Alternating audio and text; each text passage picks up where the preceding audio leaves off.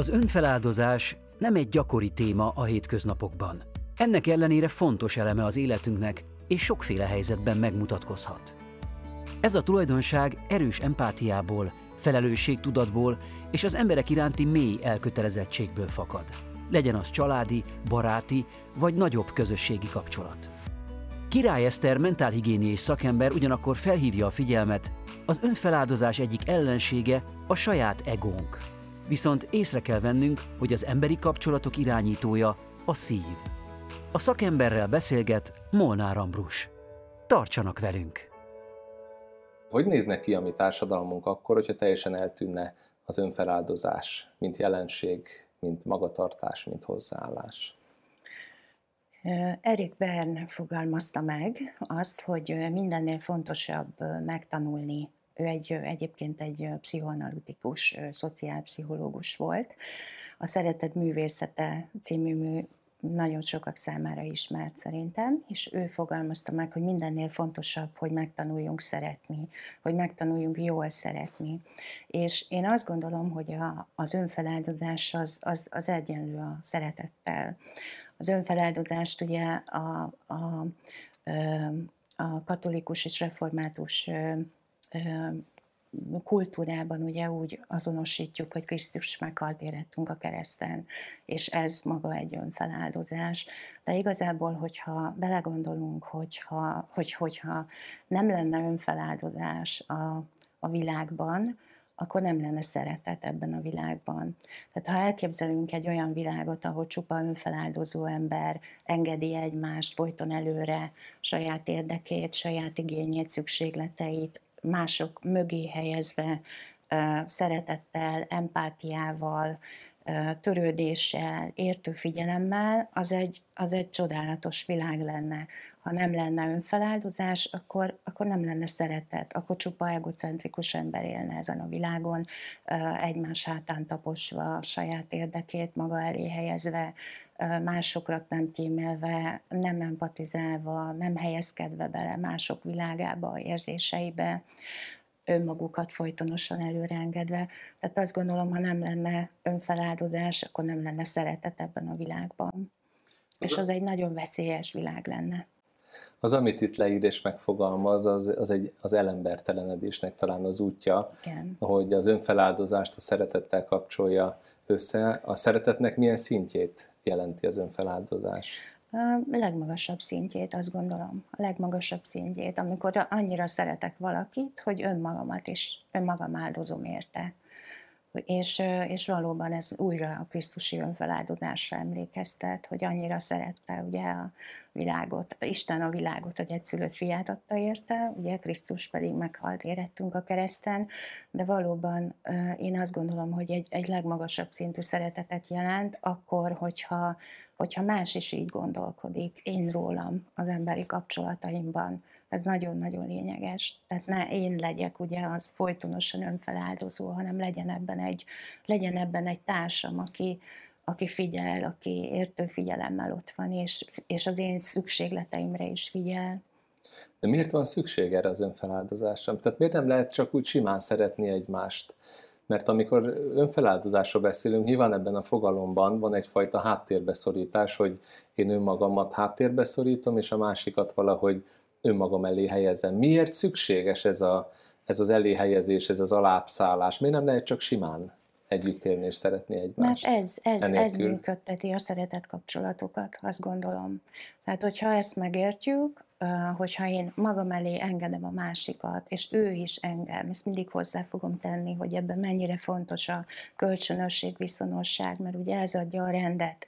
Tehát ez nem azt jelenti, hogy egy-egy patika mérlegen mérjük, hogy, ki, hogy jó, akkor ő ennyit tesz értem, akkor én csak ennyit teszek, és akkor ezt így méricskéljük.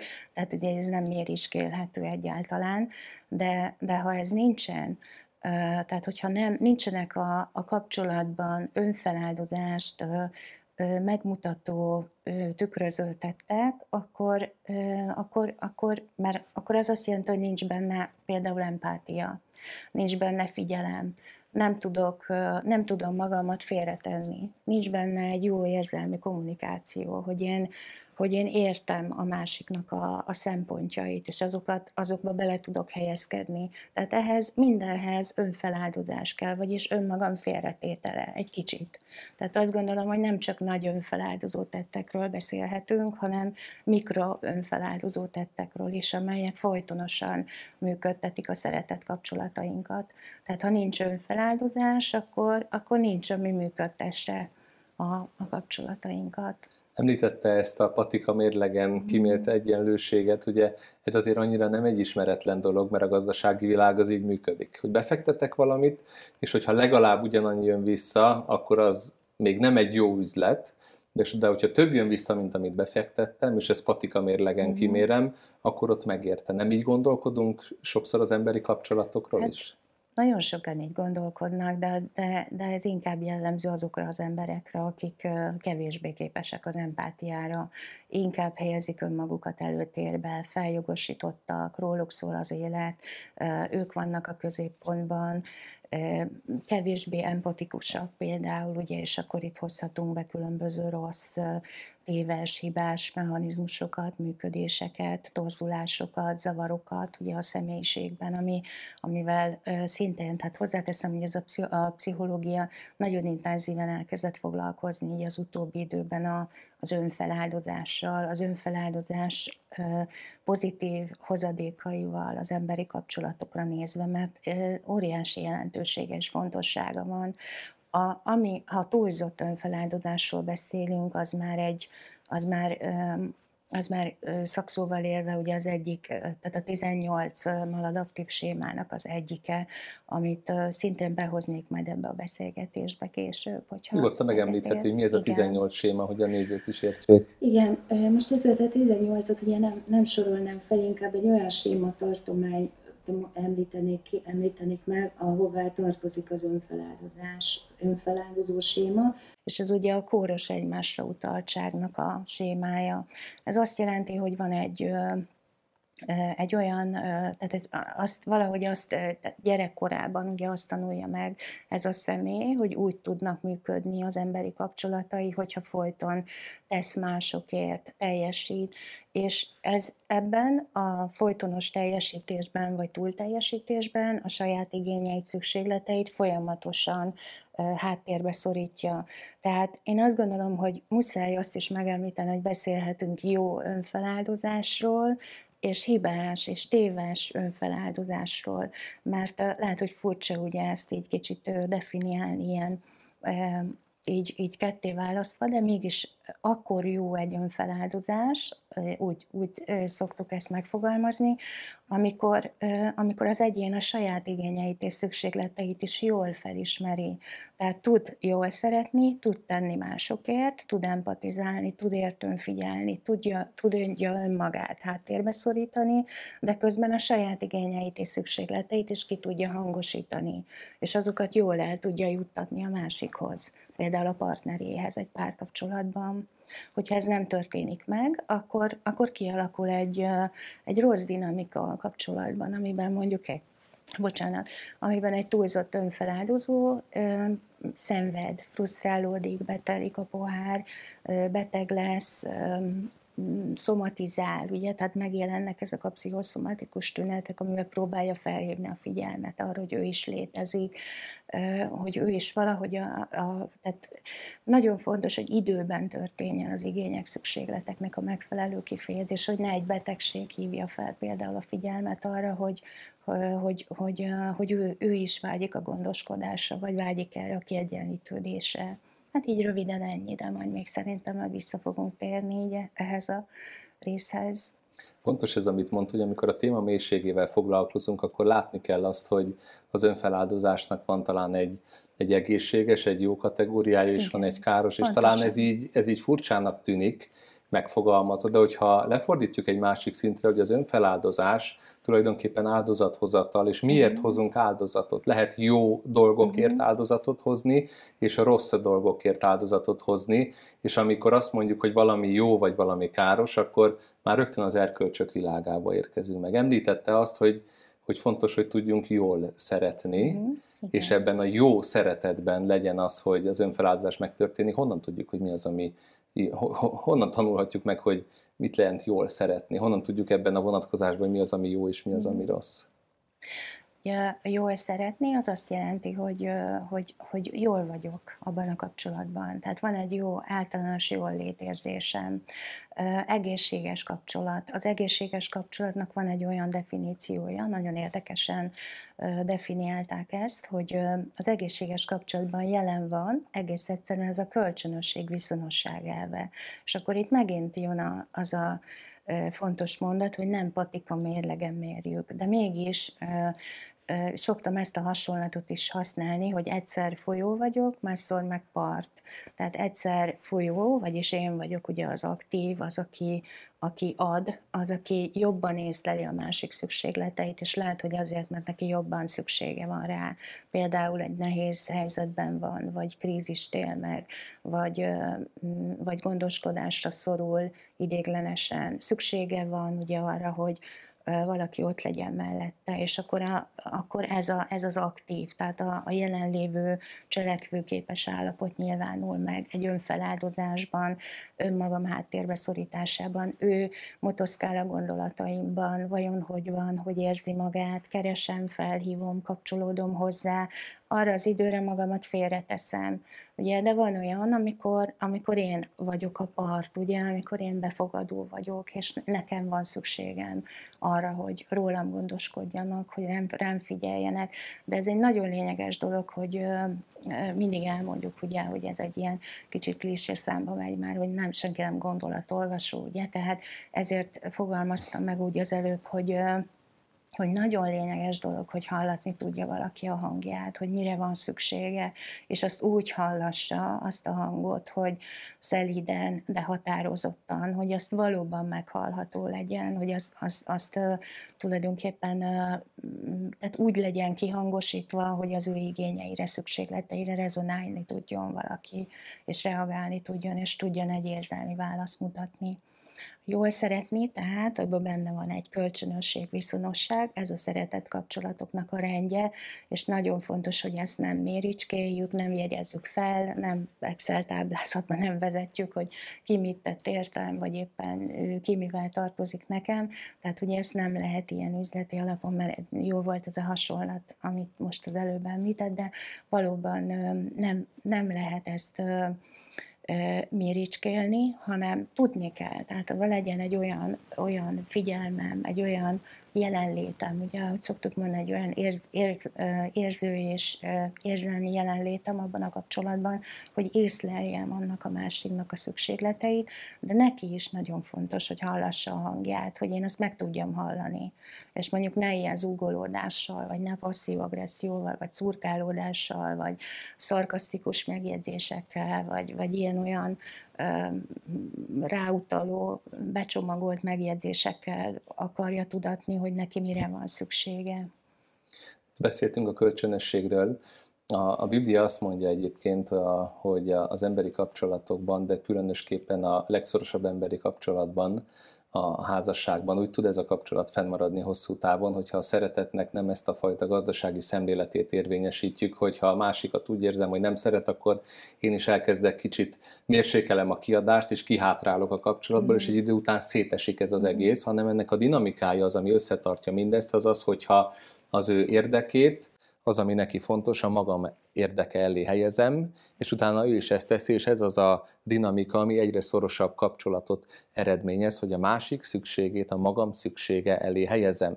Ugye ez így jól hangzik, amikor, amikor ezt így megállapítjuk, de amikor az ember benne van egy olyan kapcsolatba, hogy a másik az pont kivonul belőle, akkor önkéntelenül felmerül az a kérdés, hogy rendben van, de akkor én most miért vállaljak áldozatot? Miért áldozzam fel magam mindezért a helyzetért, mindezért a személyért? Miért?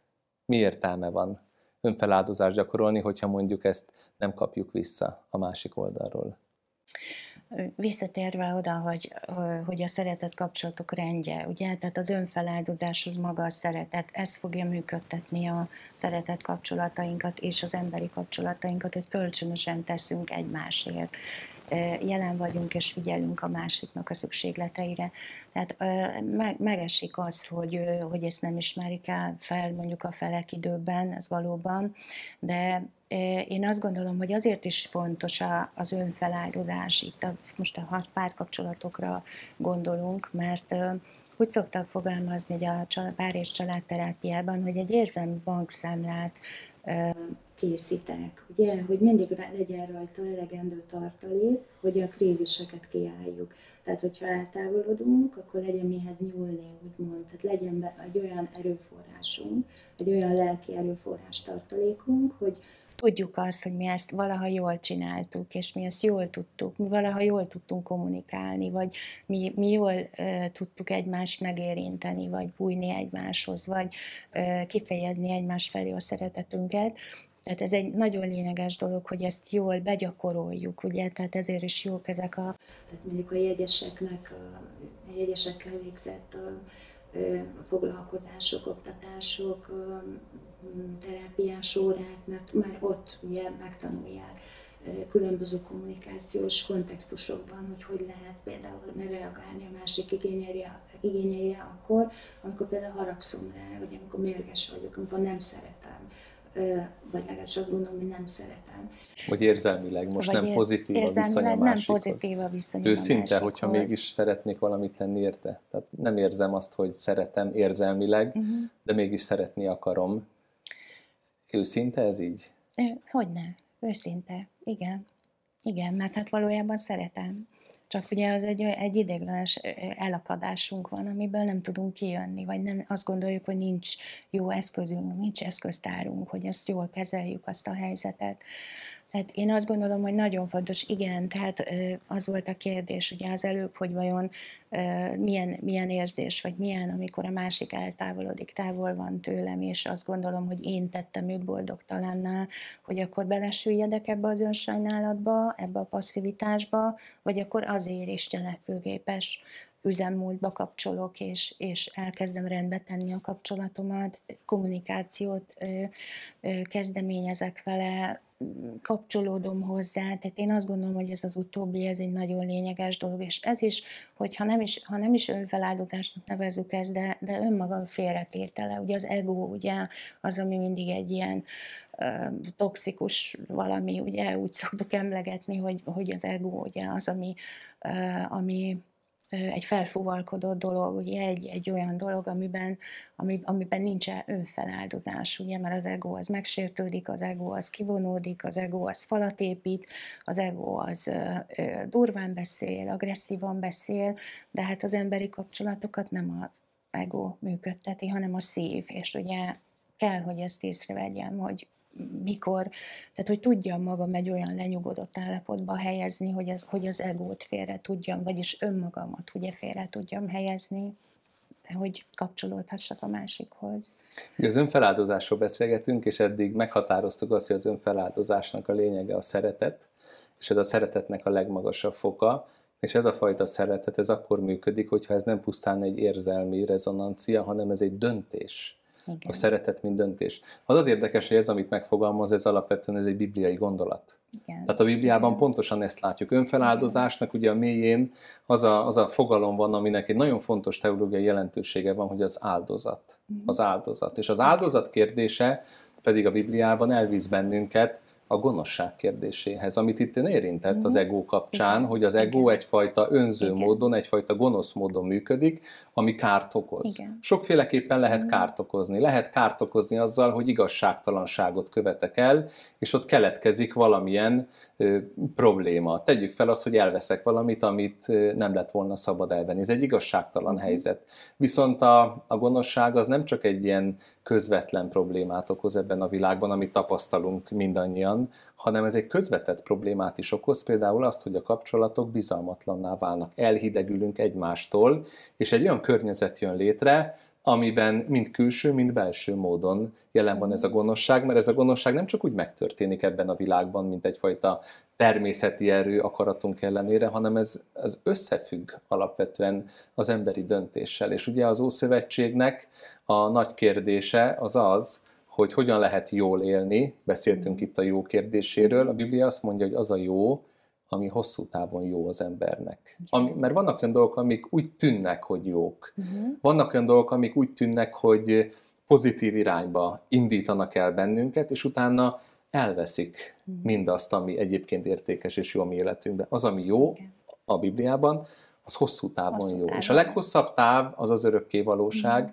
és az örökké valóságban az, ami jó, azt egyedül Isten tudja. Az Isten törvénye, amely az örökké valóságból van megfogalmazva, éppen ezért a, a jó a Bibliában. És amikor azt látjuk, hogy ez a gonoszság, ami, ami áthatja a kapcsolatokat, ami bennünket is elér, és ami belőlünk is egyébként fakad, ez szembe megy az Isten törvényével, akkor ugye, hogyha ezt a gonoszságot csak úgy eltávolítanánk ebből a világból, vagy Isten eltávolítaná, akkor bennünket is el kellene távolítani. És a nagy kérdése a Bibliának az az, hogy ezt a gonoszságot hogyan lehet úgy eltávolítani, hogy közben az embert ne kelljen elpusztítania.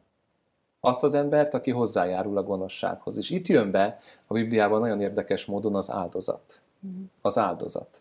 Az áldozat, aki az ember helyére léphet, és azt a problémát, vagy azt a bűnt, azt az erkölcsi kihágást, amit az ember követett el, azt Isten az áldozat kéri számon. És itt két dolog jelenik meg. Az egyik az igazság. Csak akkor őszinte egy kapcsolat, csak akkor lehet őszinte az emberi élet, hogyha, hogyha igazság van, hogyha van egy következetesség, ha van egy hosszú távú jó dolog. Igazság nélkül nincs értelme. Ugye beszéltünk arról, vagy említette azt, hogy van rossz önfeláldozás. Igazság uh-huh. nélkül, ha hamisságért hozok áldozatot, azért rossz önfeláldozás. Uh-huh. Okay. Tehát a bibliai állatáldozat egyrészt az Isten igazságát hangsúlyozza, a másrésztről pedig az Isten kegyelmét. Hogy miközben ragaszkodok az igazsághoz, közben mégsem rajtam kéri számon Isten mindezt, hanem egy menekülő útvonalat uh-huh. tesz lehetővé, és ezt írják elő az állatáldozati törvények, amelyek furcsának tűnnek talán mhm. számunkra, de mégis ez a helyreállásnak, az önfeláldozásnak, a helyettes áldozatnak egy rendkívül fontos képe. Amiben van egy olyan vonatkozás, amikor én elkövetek valamit, és ezt a bűnt kell helyrehozni, és van egy általános hozzáállás, ami pedig az ünnepekhez kapcsolódik az Ószövetségben, a nagy engesztelés ünnepért, amikor a, a pap az állatáldozatnak a vérét hinti a templomnak a falára, az, a vér az az életnek a jelképe, amivel egyrészt megmutatja, hogy milyen súlyos következménye van annak, amikor összeütközünk az igazsággal, összeütközünk azzal, ami, ami, ami jó, és ami szép, és ami rendezettség, ugyanakkor megmutatja azt is, hogy ez az Isten, ez nem csak igazságos, hanem kegyelmes Isten, mert nem elpusztítani szeretne bennünket, hanem megújítani. És az az érdekes még ebben az egészben, hogy ezeket az áldozatokat évről évre be kellett mutatni. És az új szövetség foglalkozik azzal a Bibliában, hogy pontosan azért, mivel újra és újra ezeket az áldozatokat, az önfeláldozást gyakorolni kellett kultikus keretek között, ez azt jelentette, hogy az emberi problémákat elfedezte, de az emberi természetet, ami kiinduló pontja volt ezeknek a gondoknak, azt nem tudta megváltoztatni. És így már itt az elején az önfeláldozás kapcsán ön előhozta igazából a keresztény evangéliumnak a szívét, Krisztusnak a kereszthalálát, amiről azt mondja a Biblia, hogy ez helyettes engesztelő áldozat. Ugye amikor Jézus megkeresztelkedik, keresztelő János mondja, hogy íme az Isten báránya, aki elveszi a világ bűneit, bárány, az ószövetségi áldozati képet használja, és ez az a bárány az, aki a kereszten van, nem a saját bűnei miatt, hanem, ha úgy tetszik, igazságtalanul, és az ő feltámadása lesz az alapja annak, hogy az emberi természet megváltozhasson.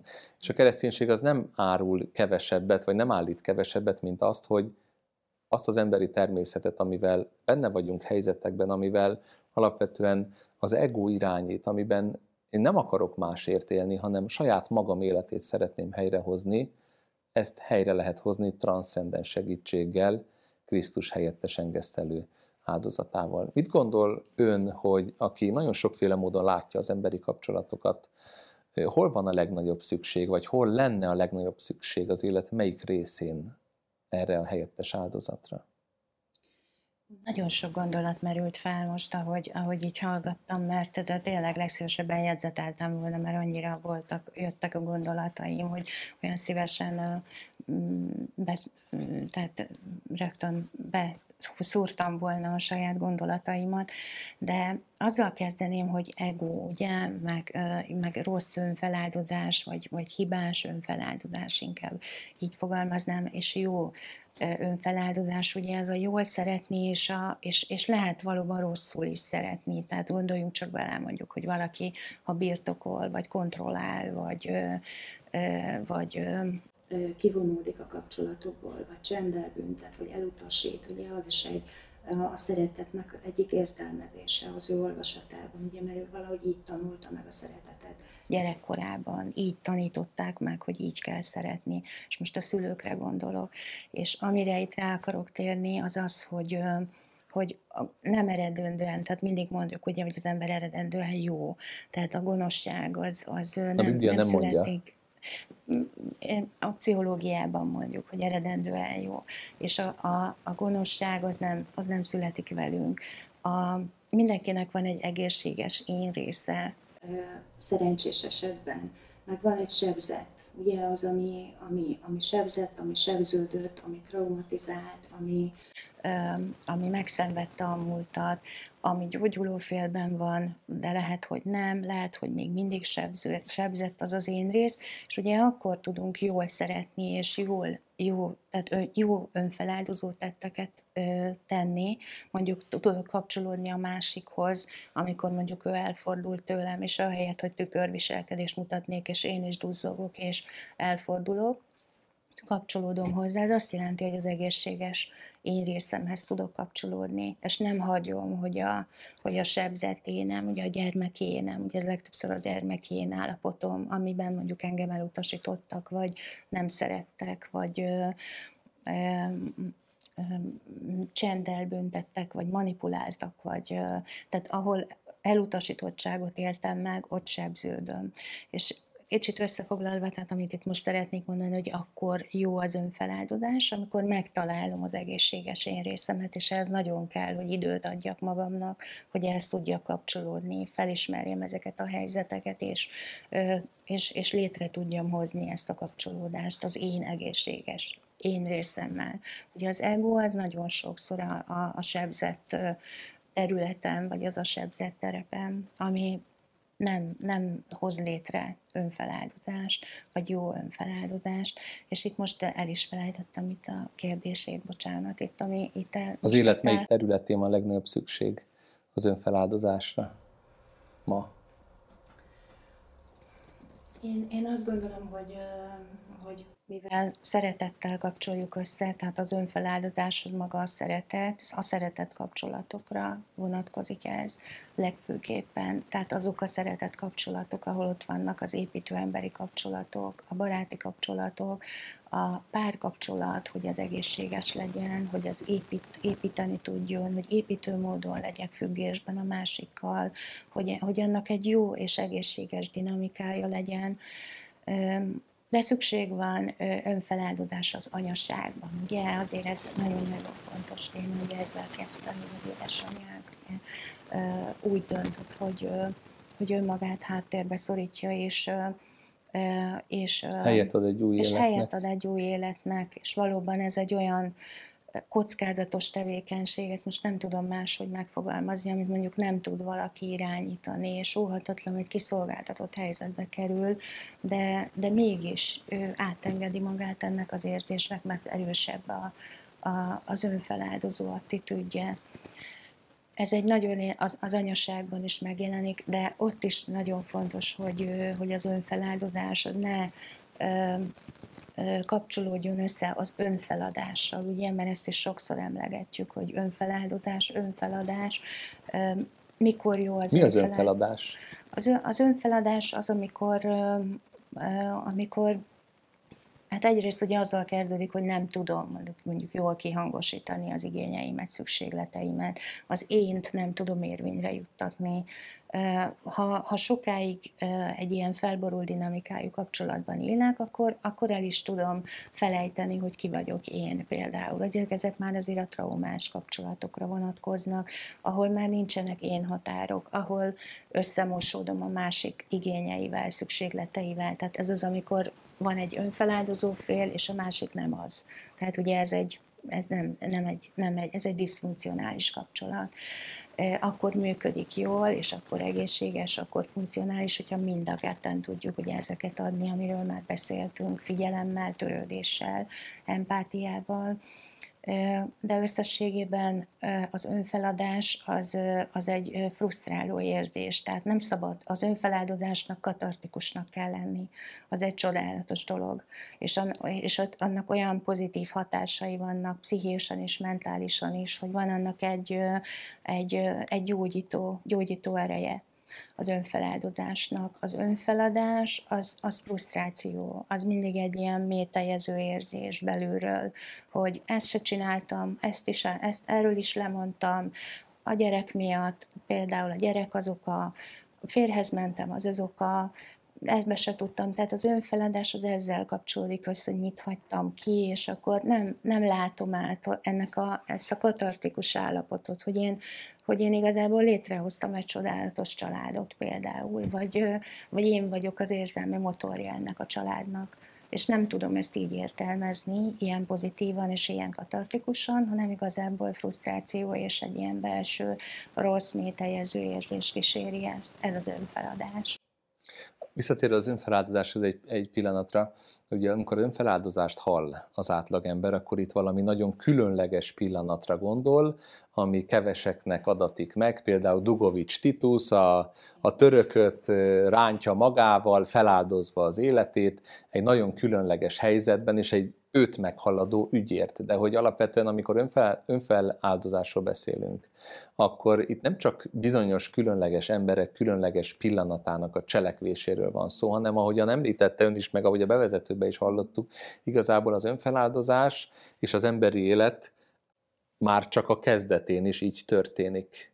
És hogyha nincs önfeláldozás, akkor nincsen gyermekszületés, és az önfeláldozás mögött nagyon érdekes, hogy igazából az igazság kérdése jelenik meg. Tudok-e különbséget tenni jó és rossz között, és ez azért érdekes talán, mert hogyha megnézzük most a nyugati társadalmakat, és akkor ott egy picit a, a demográfiánál időzünk el, ugye a népszámlálás kapcsán most ez úgyis sokakat foglalkoztat, akkor azt látjuk, hogy a nyugati kultúrkör, aki egyre bizonytalanabb abba, hogy mit jelent a jó és a rossz közti megkülönböztetés, mert most abban a fázisban van, hogy már a kereszténységet elveti, tehát ne a Biblia mondja meg, hogy mi a jó és mi a rossz, ne az örökké valóság fényébe nézzük meg ezt, hanem, hanem majd valami más mi kitalálunk, de még nem találtunk ki semmit, de azt már próbáljuk elvetni, és ez a fajta bizonytalanság, ez az önfeláldozásnak nem hogy használ, hanem, hanem visszaszorítja.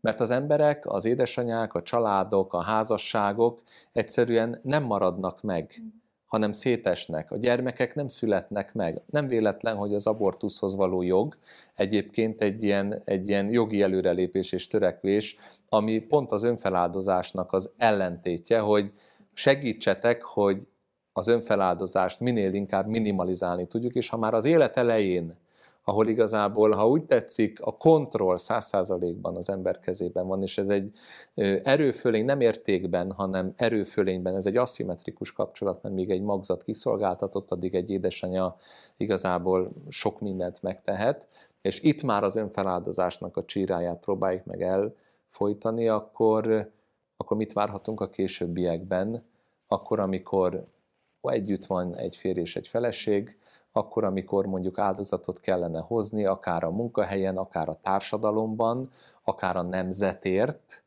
mert hogyha ki kell valamit emelni és ünnepelni kell, akár hogyha a nemzeti ünnepekre gondolunk, akkor ott az önfeláldozás az, amit példaként állítunk és példaként említünk, és mégis amikor azt nézzük, hogy a kultúrában mi történik, mint hogyha ellentétes folyamatokkal lennénk körbevéve, hogy az önfeláldozást próbáljuk meg minimalizálni és kiszorítani az életből. Nem okoz ez frusztráltságot? Nem okoz ez igazából egy tönkremenetelt? Ez a bizonytalanság nem számolja fel magát az embert? Mert hogyha a számokat nézzük, a demográfia azt mondja, hogy de. Igen, hiszen azért, hogyha most a mai párkapcsolatokat megnézzük, vagy a mai, igen, tehát ahogy csak a párkapcsolatokra ránézünk, vagy a házasságokra is, amelyek nem keresztény házasságok. Persze ott individualista viszonyok uralkodnak. Tehát azt tapasztaljuk meg, hogy nem szívesen, tehát egyrészt nem köteleződnek el úgy, úgy igazán. Tehát nincs meg az a teljes önátadás a kapcsolatban, meg egy teljes jelenlét, egy teljes, ö, ö, igen, egy, egy önfeláldozás, mert ezt is nevezhetjük annak, egy, egy, ö, egy elköteleződést. Az is egy, egy önfeláldozás, mert önmagamat teszem félre, de tudom azt, hogy hogyha el, elköteleződöm mások, másik, a másik felé, akkor abból én is nyerek. Tehát ez egy nagyon fontos, hogy nyerek általa. Igen kiszolgáltatottság, mint elköteleződés, ami egyébként nem egy negatív dolog, mert ugye ezek mind-mind kapcsolódó dolgok az önfeláldozáshoz, és hogyha ez eltűnik, akkor még mi jelenik meg? Megjelennek, megjelenik két öntudat, két én tudat, akik individualista viszonyok között élnek. Látszólag egy fedél alatt vannak, látszólag házasok, de nem köteleződnek el, nincsen, nem alakul ki szövetség, ugye, ami egy nagyon lényeges, ami, ami tényleg egy, ami ahhoz kell, ugye a szövetség érzése, hogy, hogy a későbbi kríziseket például kiálljuk. Nem alakul ki pénzügyi közösség például tehát itt is nagyon markásan megjelenik. Ez, az ént nem adom fel, ez is ide kapcsolódik az önfeláldozáshoz, az önátadáshoz, hogy átadom magam teljes egészében neki, elköteleződöm, és, és ott, ott vagyok jelen, és innentől kezdve ugye tulajdonképpen a kapcsolatunk működtetését helyezem magam elé, és minden erőmmel, vagy lehetőség szerint minden erőmmel azon leszek, hogy a kapcsolatomat működtessem. Tehát ezért nagyon fontos megérteni például itt, hogy itt is milyen nagy, azt hogy itt is nagy szükség van erre. Tehát arra a típusú önfeláldozásra, amiben megértem azt, hogy, hogy nem lehet csak úgy látszólag egy fedél alá kerülni valakivel, hanem ahhoz valódi szövetség kell, igazi összekapaszkodás, közösség, egységérzés, hogy a, hogy a későbbi kríziseket is ki tudjuk állni. Ehhez is kell az önfeláldozás, aminek a része a, a döntés, ugye, és az elköteleződés, ami szintén egy döntés. És amiről itt beszélünk igazából, ezek nem kiemelt hős pillanatok csupán, hanem ezek a hétköznapi döntések része, és hogyha a hétköznapi döntéseikben talán ez nem tud megmaradni, vagy nem tud megszületni, nem tud jelen lenni, akkor utána, amikor kiemelt pillanatok lesznek, akkor sem fog ez előkerülni. Igen, mit, lehet, mit lehet tenni azért, hogy, hogy ezt megtanuljuk? Hogy ez az életünk részévé legyen, hogy ott, ahol agresszió van, ott, ahol türelmetlenség van, ott, ahol a, a másik személynek a tárgyiasítása, eszközként való kezelése történik, mert igazából egy megvalósítóvá válik az én elképzelésemben, ebből kilépjünk. Hogy lehet ezt megtanulni, az önfeláldozást? Lehet? Mit tehetünk, hogy visszajöjjön az életbe? Ez egy nagyon jó kérdés, mert ez pont bennem is felötlött, hogy ez milyen jó lenne ezt, ha megkérdezni valóban, mert tehát hogy hogy lehet megtanulni? Hát először is megtanítanak rá, rá a szüleink. Tehát, hogyha van egy olyan családi mintánk, amiben azt tanítják, hogy másokat el, jobb adni, mint kapni, ugye? Ez is egy ilyen nagyon fontos mondat. Amiben megtanítják azt, hogy mennyire fontosak ezek a tettek, amelyek mások, másokat, másokról a gondoskodás, a törődés, a figyelem, csak ugye ez, erre először a szüleink tanítanak meg, azzal, hogy érdeklődnek az érzéseinkről, elmondhatjuk, kifejezhetjük, tehát az empátiát is ők, ők tanítják az érzelmi intelligenciára, érzelmi intelligenciára is a családi mintáink tanítanak rá.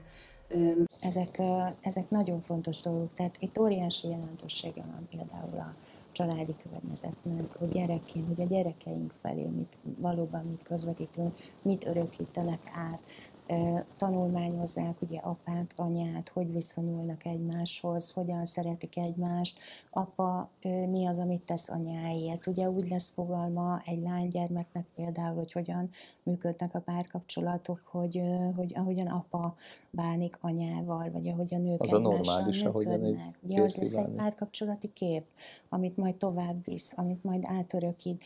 Tehát tulajdonképpen egy, egy nagyon fontos felelősségünk ez a, ez a párkapcsolat kapcsolati kép, amit közvetítünk a gyerekeink felé, vagy azok a szokások, ugye, hogy misére járunk, hogy hogy karitatív tevékenységet végzünk, hogy segítünk, hogy hogy segítünk a rászorulókon. Ugye ez nem csak a családi környezetben, hanem egy kicsit kiterjesztve gyakorolva. Vagy a szükségben, vagy a lévőkön. szükségben lévőkön segítünk.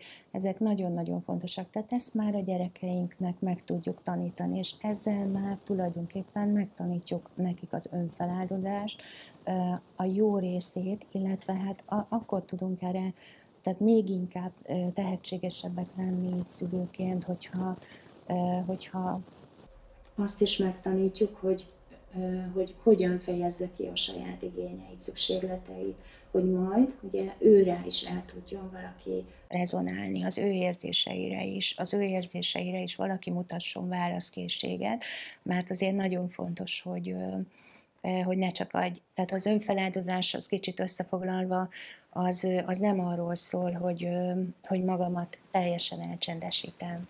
És én egy, én egy én egy láthatatlan vagyok, ugye, ahogy szoktak fogalmazni.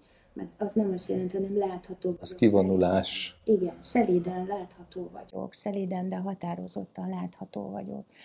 Ha, ezt, ha erre a szüleink nem tanítanak meg azzal, hogy odafordulnak felém, hogy mi történt, elmondhatod, látom, szomorú vagy, nekem kifejezheted, itt biztonságban vagy, itt az a, az, az a közeg, ahol te nyugodtan kimondhatod, bármi fáj, bármilyen érzésed van, Ugye ez az, ami megtanít erre, hogy ne legyek láthatatlan. Úgy legyek önfeláldozó, hogy ne láthatatlan legyek, hanem tegyem magam láthatóvá ez, amit mond, ez egy fontos dolog, ugyanakkor mégis sokszor talán ideálisnak tűnik, ami hiányzik sok ember életében, mert nincsenek ott ezek a szülők, vagy a hmm. szülők nem ezeket a mintákat adták át, hanem pont Igen. ezzel ellentétes dolgokat. Mit tehet és hova fordulhat az az ember, aki szeretné mindezt begyakorolni, hmm. átélni, az életének részévé tenni, mert rádöbben ő is, hogy ennek a hiánya mennyi pusztítást okozott akár az ő életébe, vagy ő maga is mennyi kárt hmm. okozott másoknak. Hol tudjuk ezt megtanulni, hogyha a szülőkre nem számíthatunk? Mit mit gondol, mit tud tanácsolni? Igen, azért ez egy ideális környezet, amit tényleg felvázoltam, mert így kellene élnünk. Jó valóban, lenne. És jó lenne. Igen, de nem, nem azért ez nagyon, nagyon kevésszer is sikerül ezt az állapotot